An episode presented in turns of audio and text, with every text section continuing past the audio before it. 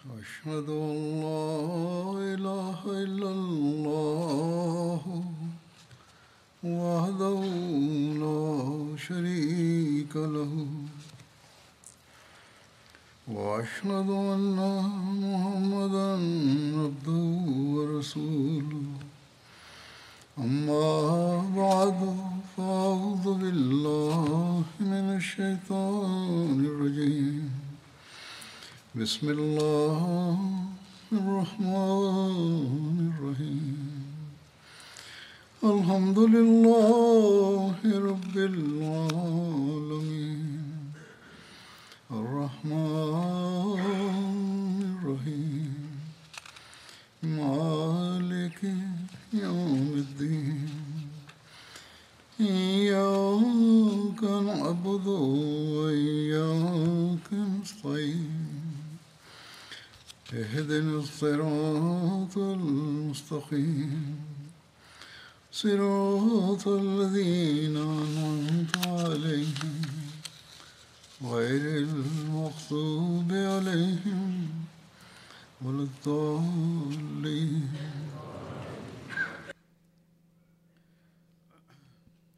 كنت أتحدث عن وقائع حدثت في حياة النبي صلى الله عليه وسلم بمناسبة غزوة بدر وما وقعت بعدها فورا. ويتخللها زواج النبي صلى الله عليه وسلم من السيدة عائشة رضي الله عنها. فأسردها هنا. فقد جاء في رواية لما هلكت خديجة جاءت خولة بنت حكيم امرأة عثمان بن مضعون قالت يا رسول الله ألا تتزوج؟ قال من؟ قالت إن شئت بكرا وإن شئت ثيبا. قال فمن البكر؟ قالت ابنة أحب خلق الله عز وجل إليك عائشة بنت أبي بكر. قال ومن الثيب؟ قالت سودة ابنة زمعة قد آمنت بك واتبعتك على ما تقول. قال فاذهبي فاذكريهما علي. فدخلت بيت أبي بكر باقتراح الزواج.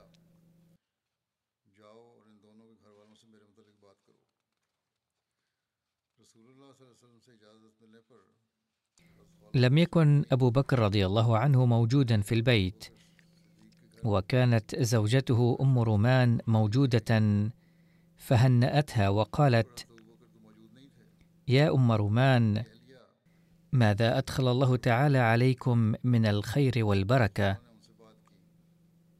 قالت وما ذاك؟ قالت أرسلني رسول الله صلى الله عليه وسلم أخطب عليه عائشة. قالت انتظري أبا بكر حتى يأتي. فجاء أبو بكر فقالت ما قالت لزوجته من قبل. أرسلني رسول الله صلى الله عليه وسلم أخطب عليه عائشة.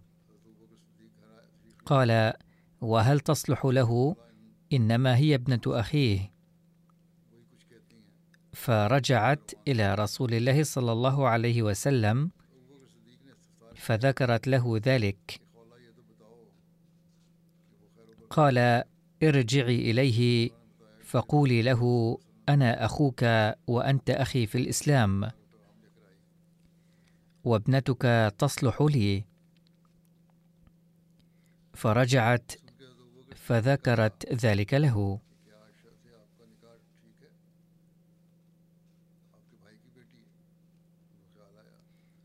قال انتظري وخرج.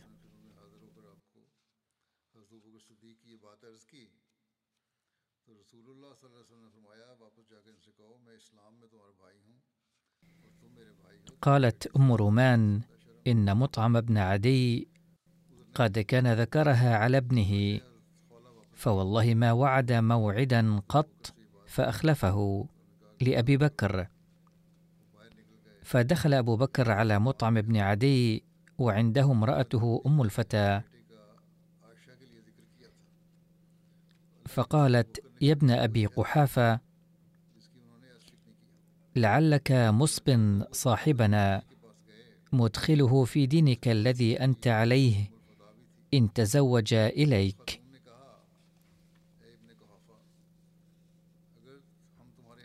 قال أبو بكر للمطعم بن عدي أقول هذه تقول؟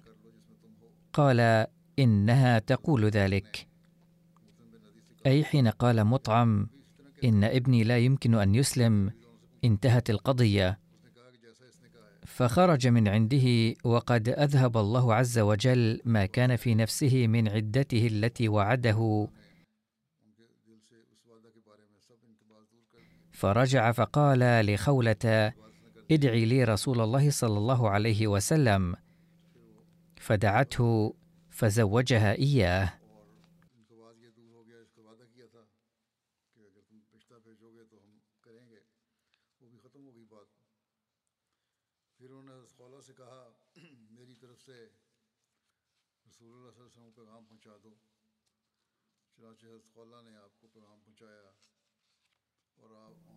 هذه الرواية وردت في مسند أحمد بن حنبل. عن عائشة قالت: قال رسول الله صلى الله عليه وسلم: أريتك قبل أن أتزوجك مرتين. رأيت الملك يحملك في سرقة من حرير. وفي رواية ويقول هذه امرأتك. فقلت له اكشف. فكشف فإذا هي أنت. فقلت إن يك هذا من عند الله يمضه. ثم أريتك يحملك في سرقة من حرير. فقلت اكشف. فكشف فإذا هي أنت. فقلت إن يك هذا من عند الله يمضه. هذه الرواية وردت في صحيح البخاري. هناك كتاب تضمن سوانح حياة الصحابة رضوان الله عليهم ووردت فيه رواية السيدة عائشة رضي الله عنها. قال أبو بكر يا رسول الله ما يمنعك أن تبتني بأهلك؟ قال الصداق. فأعطاه أبو بكر اثنتي عشرة أوقية فبعث بها إلينا.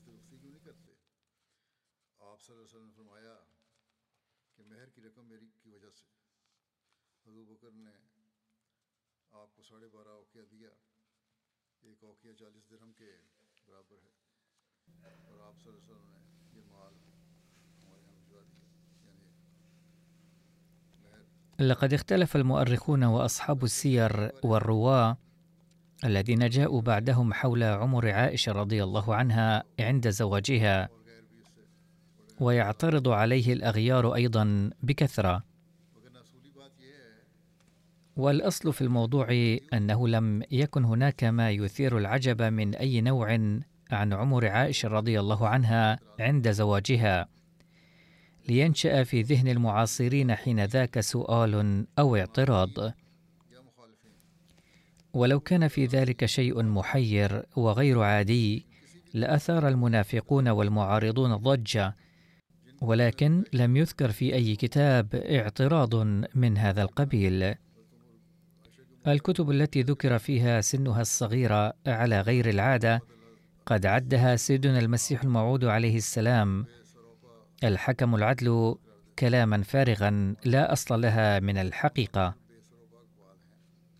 فقال عليه السلام إن القول بأن عائشة رضي الله عنها كانت بالغة تسع سنين عند زواجها قول فارغ لا أصل لها ولا يثبت ذلك من القرآن ولا من أي حديث.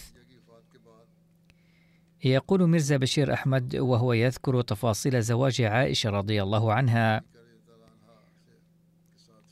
بعد وفاة خديجة رضي الله عنها تزوج النبي صلى الله عليه وسلم عائشة رضي الله عنها وكان ذلك في شهر الشوال من السنة العاشرة من النبوة. وكان عمر عائشة حينها سبع سنوات ولكن يبدو أن نموها كان جيدا بشكل استثنائي وإلا ما كان هناك سبب تفكير خولة بنت حكيم التي بدأت بهذا الموضوع. في تزويجها مع النبي الكريم صلى الله عليه وسلم لكنها لم تبلغ الحلم بعد. لذلك فقد أعلن عن نكاحها ولكنها لم تنتقل إلى بيت النبي صلى الله عليه وسلم بل استمرت في العيش مع والديها. ولكن في السنة الثانية من الهجرة بعد أن مرت خمس سنوات على نكاحها كانت تبلغ من العمر اثنتي عشر سنة وكانت قد بلغت الحلم. فحضر أبو بكر نفسه عند النبي صلى الله عليه وسلم وطلب منه أن يأخذ زوجته ثم أمن له مبلغا لدفع المهر. وهكذا في شهر شوال من السنة الثانية للهجرة غادرت عائشة منزل والديها ودخلت في بيت النبي صلى الله عليه وسلم. هذا هو البحث الذي قام به ميرزا بشير أحمد. ولكن المؤرخين ذكروا عمرها وقت الزواج أكثر من ذلك. كانت أم عائشة تعيش في مكان يسمى السنح في ضواحي المدينة المنورة فاجتمعت نساء الأنصار هناك وزينوا عائشة لزواجها ثم قدم النبي صلى الله عليه وسلم بنفسه إلى هناك. وبعد ذلك غادرت عائشة بيتها ودخلت بيت النبي صلى الله عليه وسلم.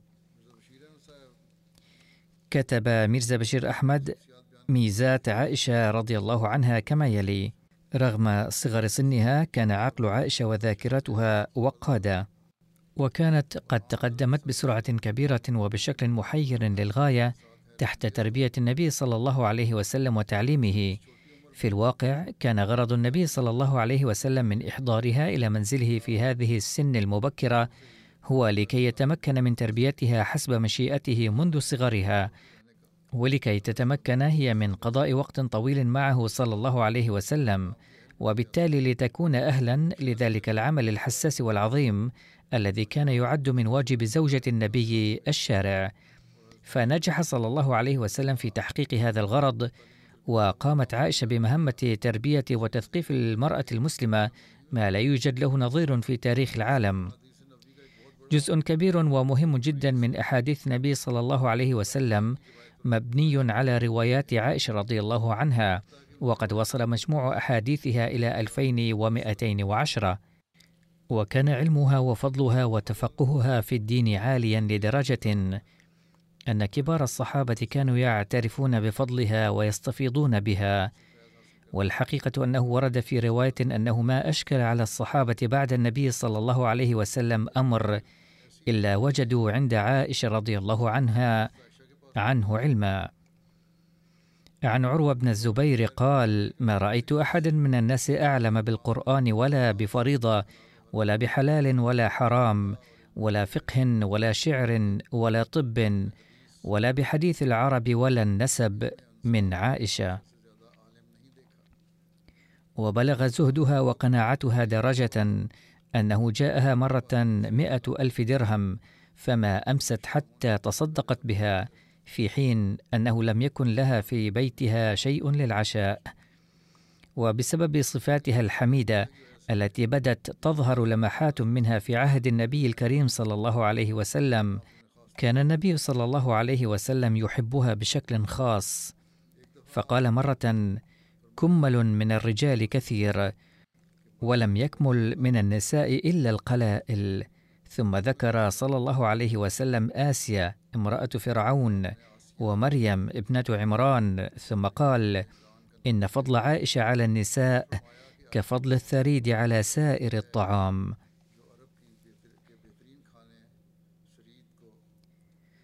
ومرة تكلمت مع النبي صلى الله عليه وسلم بعض أزواجه المطهرات حول أمر عائلي ضد عائشة فصمت النبي صلى الله عليه وسلم.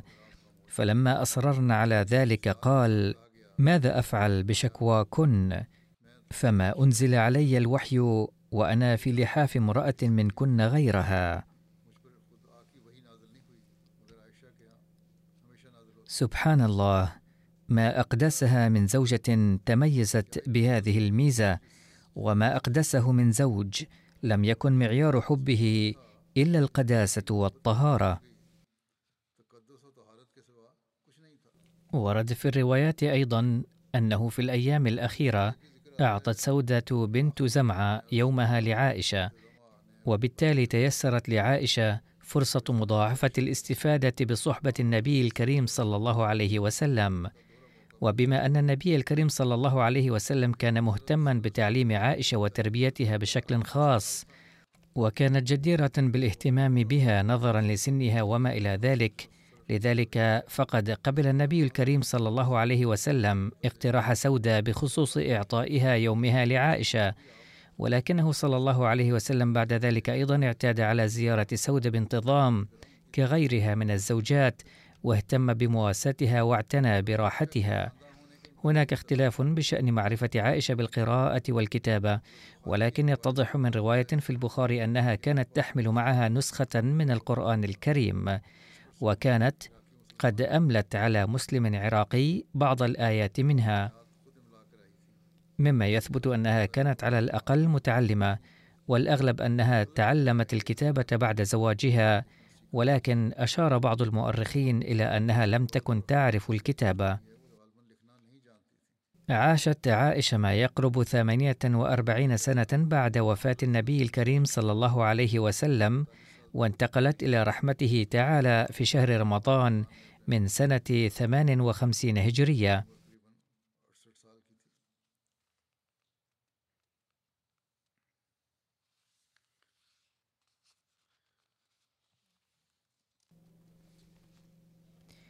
ومن الوقائع التي حصلت في حياة النبي صلى الله عليه وسلم بعد بدر فورا هي وصول ابنته صلى الله عليه وسلم السيدة زينب من مكة إلى المدينة. وكان صهر النبي صلى الله عليه وسلم أبو العاص بن ربيع ممن أسروا في بدر وكانت زوجته السيدة زينب في مكة. فأرسلت فدية لزوجها قلادة كانت أمها السيدة خديجة رضي الله عنها قد أهدتها إياها بمناسبة زواجها. والذي جاء بهذه القلادة كان أخ أبي العاص عمرو بن ربيع. فلما رآها رسول الله صلى الله عليه وسلم رق لها رقة شديدة وقال إن رأيتم أن تطلقوا لها أسيرها وتردوا قلادتها فافعلوا. فقالوا نعم يا رسول الله. فأطلقوه وردوا لزينب قلادتها. وكان رسول الله صلى الله عليه وسلم قد أخذ على أبي العاص أن يخلي سبيل زينب إلى المدينة فور وصوله إلى مكة.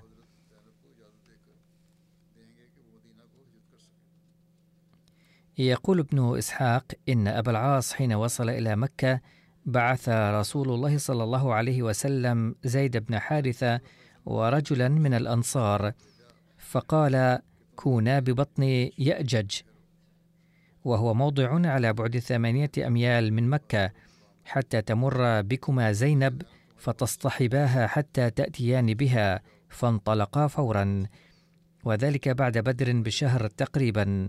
فلما قدم أبو العاص مكة أمرها باللحوق بأبيها فخرجت تتجهز.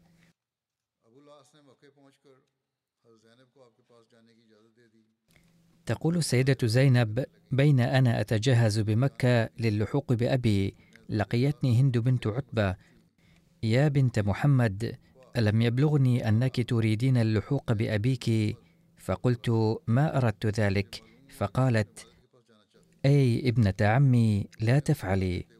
إن كانت لك حاجة بمتاع مما يرفق بك في سفرك أو بمال تتبلغين به إلى أبيك فإن عندي حاجتك فلا تضطني مني فإنه لا يدخل بين النساء ما بين الرجال.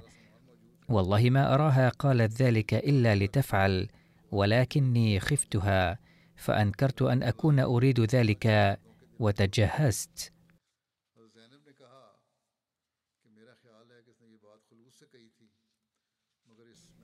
يقول ابن إسحاق فلما فرغت بنت رسول الله صلى الله عليه وسلم من جهازها قدم لها أخو زوجها كنانة بن الربيع بعيرا فركبته وأخذ قوسه وكنانته ثم خرج بها نهارا يقود بها وهي في هودج لها وتحدث بذلك رجال من قريش فخرجوا في طلبها حتى أدركوها بذي طوى. وهو واد مشهور في مكة على مسافة نصف ميل من المسجد الحرام. فكان أول من سبق إليها حبار بن الأسود ابن الفهري. فروعها بالرمح وكانت المرأة حاملا فطرحت ذا بطنها. وبرك حموها كنانة ونثر كنانته ثم قال والله لا يدنو مني رجل إلا وضعت فيه سهما.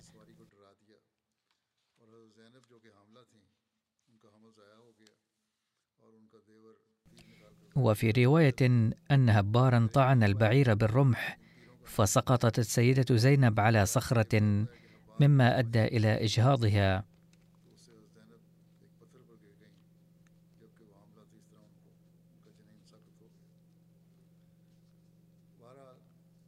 فتكركر الناس عنه بعد رؤية ما حدث وأتى أبو سفيان في جلة من قريش فقال أيها الرجل كف عنا نبلك حتى نكلمك. فكف فأقبل أبو سفيان حتى وقف عليه فقال إنك لم تصب. خرجت بالمرأة على رؤوس الناس علانيه وقد عرفت مصيبتنا ونكبتنا وما دخل علينا من محمد صلى الله عليه وسلم. فيظن الناس إذا خرجت بابنته إليه علانيه على رؤوس الناس من بين أظهرنا أن ذلك عن ذل أصابنا عن مصيبتنا التي كانت وأن ذلك منا ضعف ووهن ولعمري ما لنا بحبسها عن أبيها من حاجة وما لنا في ذلك من ثورة. ولكن ارجع بالمرأة حتى إذا هدأت الأصوات وتحدثت الناس أن قد رددناها فسلها سرا وألحقها بأبيها. ففعل كنانة فأقامت ليال حتى إذا هدأت الأصوات خرج بها ليلا حتى أسلمها إلى زيد بن حارثة وصاحبه فقدما بها على رسول الله صلى الله عليه وسلم في ظلام الليل. لقد أورد الإمام البهيقي رواية السيدة عائشة رضي الله عنها عن وصول السيدة زينب من مكة ثم قال قد بعث رسول الله صلى الله عليه وسلم حضرة زيد بن حارثة بخاتمه إلى مكة ليأتي بالسيدة زينب إليه فأعطى زيد ذلك الخاتم بحكمة راعيا وهو قد أوصله إلى السيدة زينب فعرفته وقالت من أعطاك هذا؟ قال رجل خارج مكة فخرجت من مكة ليلا فركبت وراءه وجاء بها إلى المدينة فكان رسول الله صلى الله عليه وسلم يقول هي أفضل بناتي أصيبت في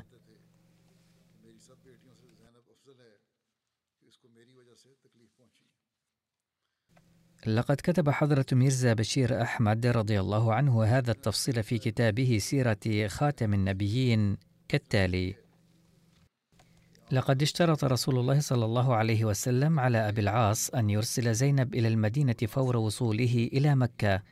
مقابل الفداء بالنقود وبذلك تخلصت نفس مؤمنة من دار الكفر. وبعد مدة قصيرة أسلم أبو العاص وهاجر هو الآخر إلى المدينة فاجتمع الزوجان من جديد. هناك رواية عن هجرة السيدة زينب أنها حين خرجت من مكة إلى المدينة أراد بعض رجال قريش استردادها بقوة فلما رفضت طعنها شقي منهم يدعى هبار بن الأسود بالرمح بهمجية فأجهضت خوفا وصدمة بل قد أصيبت بصدمة لم تستعد صحتها جيدا فيما بعد وأخيرا توفيت في غير وقتها جراء الضعف والهوان.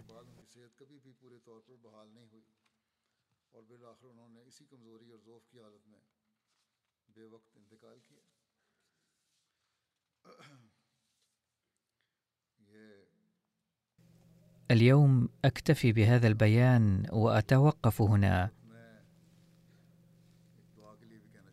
والآن أود أن أطلب منكم الدعاء لظروف العالم الراهنة.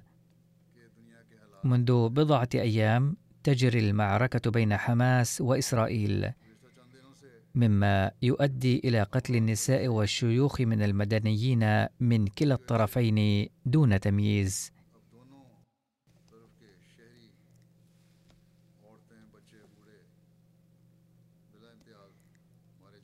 أما الإسلام فلا يسمح حتى في أوضاع الحرب بقتل النساء والأولاد وغير المشتركين فيها. وقد نهى عن ذلك رسول الله صلى الله عليه وسلم بشدة.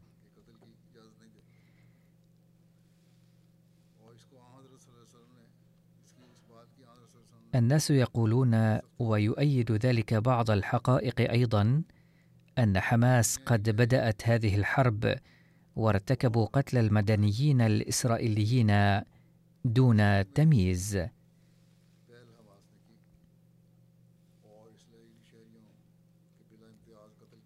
وبغض النظر عن كم قتل الجيش الإسرائيلي من الفلسطينيين الأبرياء من قبل كان من واجب المسلمين العمل بتعاليم الإسلام في كل حال أما تصرف الجنود الإسرائيليين فكانت لحل هذه المشكلة هناك طرق أخرى أيضا إذا جاز القتال فإنما يجوز ضد الجنود وليس ضد النساء والولدان الذين لا يأتي منهم الضرر. على كل حال إن الخطوة التي اتخذتها حماس كانت خطوة خاطئة وكان ضررها أكبر من نفعها.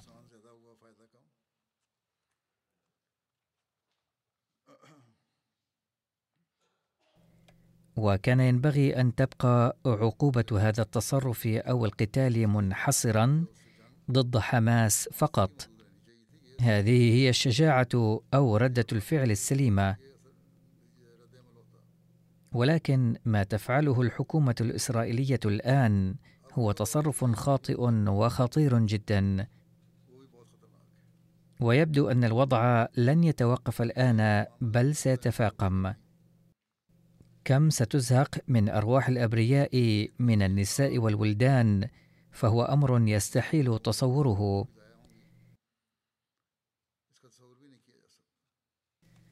لقد أعلنت الحكومة الإسرائيلية أننا سنمحو غزة تماما وقد قصفوا هذه المدينة بلا هواده وحولوها كومة رماد تقريبا. وقد تفاقم الأمر الآن حيث قالت إسرائيل ليخرج مليون شخص من أهالي غزة وقد بدأ البعض يهاجرون منها. ونشكر الله تعالى أنه قد بدأ يرتفع من الأمم المتحدة ضد هذا التصرف صوت. وإن كان شبه ميت حيث قالوا إن هذا التصرف الإسرائيلي خرق لحقوق الإنسان وتصرف خاطئ وسوف يسفر عن مشاكل كثيرة. لذا على إسرائيل أن تعيد النظر في تصرفها هذا. فبدلا من أن يقولوا لإسرائيل بكلمات قوية بأن خطوتها هذه خاطئة ويتوسلون إليها بصددها حتى الآن. على كل حال لا ذنب لهؤلاء الأبرياء الذين لا يقاتلون. إن كان العالم يرى أن النساء والولدان وعامة المواطنين الإسرائيليين أبرياء فإن هؤلاء المواطنين الفلسطينيين أبرياء أيضا.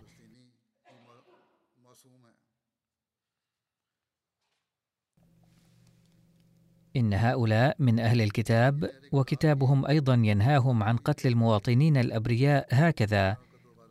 إذا كان الإسرائيليون يتهمون المسلمين بارتكاب الخطأ فلماذا لا يفكرون فيما يرتكبون هم من جرائم؟ على كل حال ثمة حاجة ماسة لأن ندعو الله تعالى كثيرا. لقد قال السفير الفلسطيني هنا في حوار ربما في قناة بي بي سي ردا على سؤال مقدم البرنامج. إن حماس فئة متطرفة وليست حكومة ولا علاقة لها بالحكومة الفلسطينية. وأثار السفير تساؤلا وأراه تساؤلا صحيحا حيث قال لو طبقوا العدل حقا لما حدث ما حدث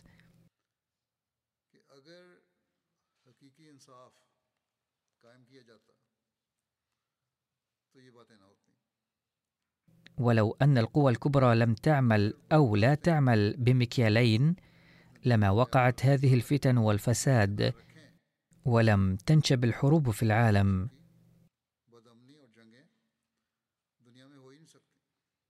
فانتهوا عن الكيل بمكيالين ستنتهي الحروب تلقائيا.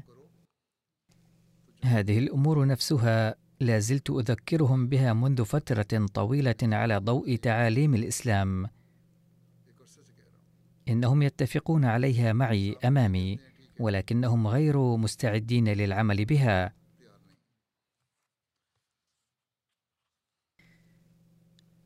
والآن تتحد كل القوى الكبرى أو القوى الغربية على أن تقسو على الفلسطينيين نابذة العدل والإنصاف عرض الحائط. وفي كل مكان يتكلمون عن إرسال الجيوش.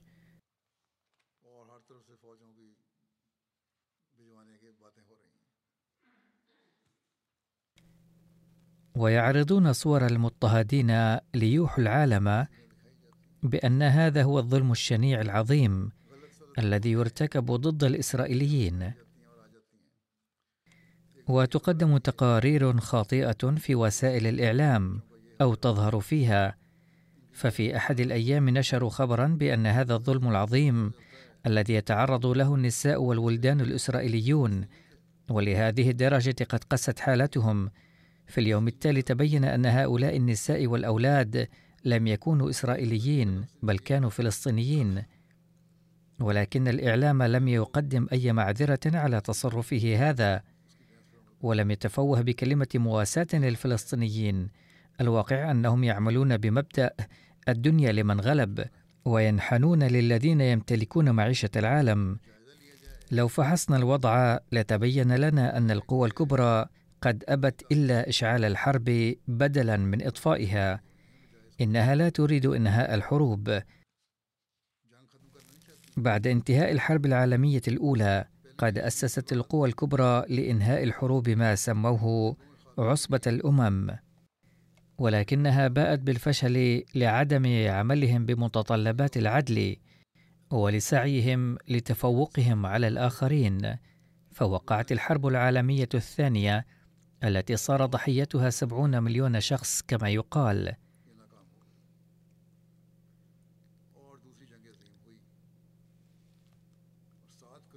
والآن لقد آلت منظمة الأمم المتحدة إلى المصير نفسه. لقد شكلت لإرساء العدل والإنصاف في العالم ومساعدة المظلومين وإنهاء الحروب، ولكن لا يرى لتحقيق أهدافها أثرا أبدا. وإنما يفكر كل واحد في تحقيق مآربه وأهدافه فقط. إن الحرب التي ستنشب الآن نتيجة عدم العدل لا يقدر الإنسان العادي على تصور خسائرها. القوى الكبرى تدرك ضخامة هذه الخسائر الهائلة ومع ذلك لا تتوجه إلى إرساء العدل بھی بل ليست مستعدة لذلك أيضا. فعلى المسلمين في هذه الأوضاع أن يعودوا إلى الصواب ويسعوا لتحقيق وحدتهم بالقضاء على خلافاتهم. ما دام الله تعالى قد أمر المسلمين من أجل تحسين العلاقات مع أهل الكتاب أن يقولوا لهم تعالوا إلى كلمة سواء بيننا وبينكم وهي وحدانية الله. فكيف لا يستطيع المسلمون الذين كلمتهم واحدة تماما أن يتحدوا بمحو ما بينهم من خلافات؟ فعليهم أن يعملوا الفكرة ويسعوا لإرساء وحدتهم. وهذا هو الأمر الذي يمكن به إزالة الفتن والفساد من العالم. عليهم أن يرفعوا صوتا موحدا وقويا للعمل بمتطلبات العدل ولرد حقوق المظلوم في كل مكان.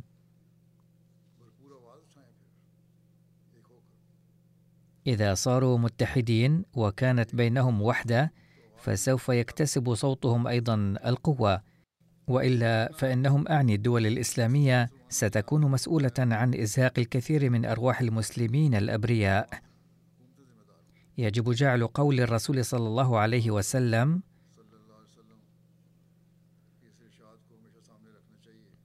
انصر أخاك ظالما أو مظلوما نصب العين دوما. وهذا واجب هذه القوى والدول اليوم أيضا.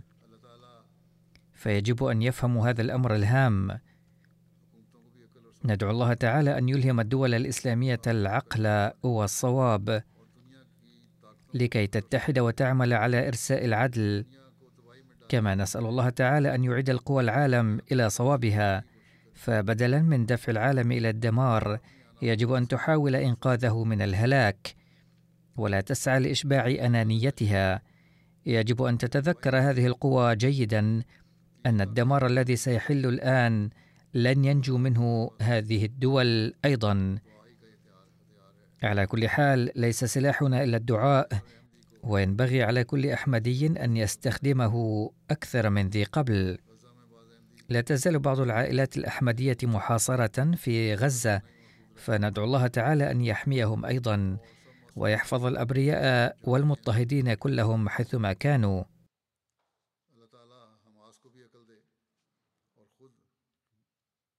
كما ندعو الله تعالى أن يلهم حماس أيضا العقل والصواب. فلا يكونوا مسؤولين عن صب الظلم على إخوانهم ولا يظلم غيرهم. إذا كانوا يريدون الخوض في الحروب فليحاربوا عاملين بتعاليم الإسلام عن الحرب. يجب الا يجرمنهم شنآن قوم إلى الا يعدلوا بحقهم. هذا حكم الله تعالى. نسأل الله تعالى أن يوفق القوى الكبرى أيضا أن تعمل بمتطلبات العدل للطرفين وترسي دعائم الأمن. لا أن تميل إلى جانب واحد ويهضم حق الجانب الآخر ولا تتمادى في الظلم والعدوان. نسأل الله تعالى أن يجعلنا من الذين يرون الأمن والسلام في الدنيا.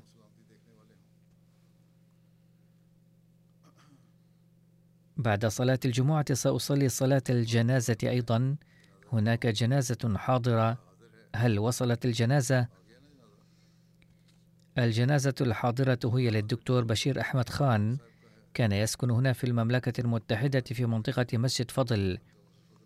توفي مؤخرا عن عمر يناهز الثانية والتسعين. إنا لله وإنا إليه راجعون. المرحوم حفيد حضرة ميرزا أحمد رضي الله عنه. صحابي المسيح الموعود عليه السلام وصهر حضرة قاضي محمد يوسف رضي الله عنه الأمير السابق للجماعة في إقليم سرحد وابن السيد محمود خواص خان من بشاور. لقد كان الفقيد ملتزما بالصلاة والصيام ومحبا للخلافة ومواسيا للفقراء وشيخا مخلصا. وقف حياته ضمن مشروع نصرة جهان وذهب إلى تيتشمان غانا للخدمة في مستشفى الأحمدية. خدم هناك لبعض الوقت وبعد عودته من غانا عقد ورشات طبية مع الأطباء الأحمديين في المناطق الريفية لمدينة إسلام أباد. وبعد هجرته إلى المملكة المتحدة ظل يقوم بخدمة ترجمة خطب الخليفة وتلخيصها بوجه حسن في عهد الخليفة الرابع رحمه الله. كان يحب القرآن الكريم وكان يقرأه بإمعان. وعلم أبناءه ترجمة معاني القرآن الكريم.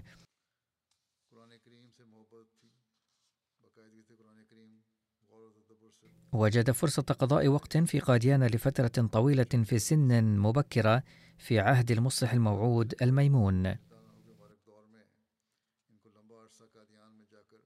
حفظ العديد من خطب المصلح الموعود رضي الله عنه عن ظهر القلب. كما حفظ بعض المقاطع من كتب المسيح الموعود عليه السلام وبعض قصائده بشكل جيد.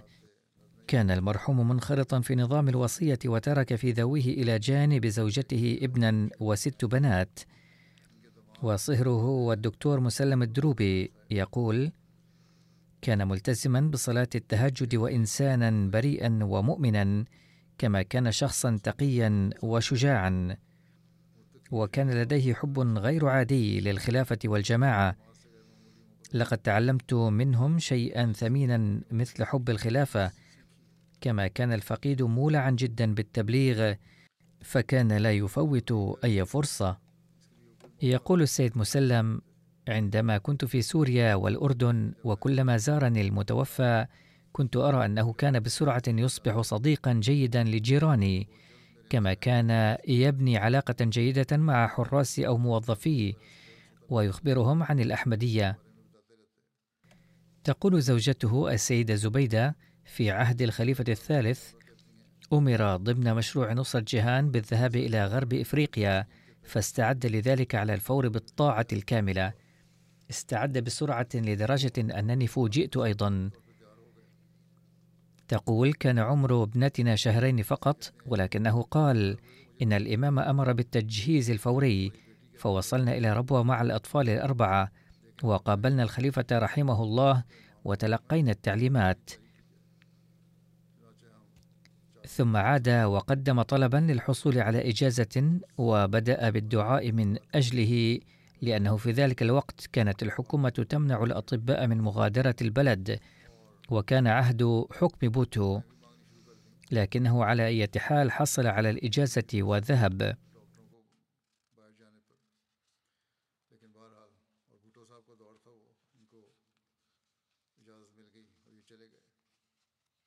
مهما كانت الصعوبات التي تعترض إقامة صلاة الجماعة كان يدعو دائما أن تحل بطريقة ما. ثم الله يحلها ويستمر في الصلاة بالجماعة. تقول عندما وهبنا الله تعالى سيارة كان يأخذ أصدقاءه إلى المسجد ويفرح بذلك كثيرا. وعندما وجد منزلا بالقرب من مسجد فضل فرح لأنه سيذهب إلى المسجد ويصلي خمس صلوات. لقد استخدم كل وسيلة وكل طريقة للخدمة. ولم يفوت أي فرصة للتبشير.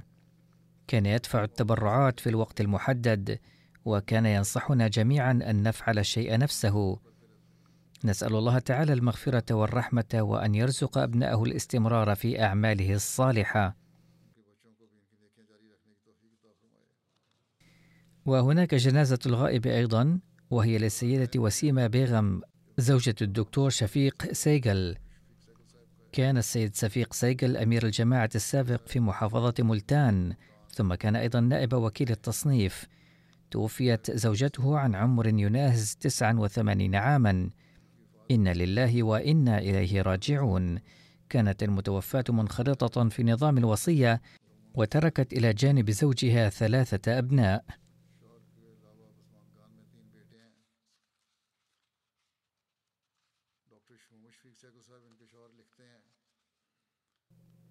يكتب زوجها السيد محمد شفيق سيقل زوجتي هي حفيدة حضرة شيخ مشتاق أحمد صحابي حضرة المسيح الموعود عليه السلام. وابنة القاضي شيخ بشير أحمد المرحوم من لاهور وابنة أخت السيدة أم وسيم. وكانت على علاقة وثيقة بالخلافة في كل عصر وظلت مرتبطة بالخلافة في كل عصر بإخلاص كبير. يقول حفيدها السيد محي الدين كانت لجدتي صفة خاصة في التضحية وكانت تدرس الخزائن الروحانية كثيرا. يقول بما أن جدي واقف للحياة فسألتها مرة هل أنت أيضا واقفة للحياة؟ فأجابت يقول الخلفاء أن زوجات واقفي الحياة أيضا واقفات. تقول السيدة عائشة زوجة ابنها وهي ابنة أخيها أيضا. كانت عمتي شخصية محبة والعهد الذي تكرر في اللجنة بأنني سأكون مستعدة للتضحية بحياتي ومالي ووقتي وأولادي كانت هي مثالا عمليا على ذلك. تقول بعد زواجي أرشدتني في كثير من الأمور التربوية كما علمتني الترجمة الحرفية للقرآن الكريم. ثم تقول السيدة زكية وهي أيضا ابنة أختها وزوجة ابنها. كانت خالتي مواسية للفقراء وامرأة مثالية ومحبة للجميع. لم ترفض أي أمر لزوجها أبدا. لقد كانت كائنا مفيدا ومستعدا دائما لمساعدة الناس. تقول أختها السيدة ناعمة جميل كانت عطوفة مثل أمي. كنت أصبحت أرملة وأنا في الخمسين من عمري فجعلها الله لي ملاكا. لقد ساعدتني دائما وأرشدتني بكل الطرق. ثم تقول إنها على الرغم من أنها كانت عابدة إلا أنها كانت تؤدي حقوق العباد أيضا وتحمل مسؤولية تزويج العديد من الفتيات. ولم تعتبر أي إنسانة قروية فقيرة أقل شأنا من نفسها. وكانت تسعى لتقديم الدعم المالي للخدم المحتاجين. رحمه الله وغفر لها ووفق ابنائها لمواصلة أعمالها الصالحة.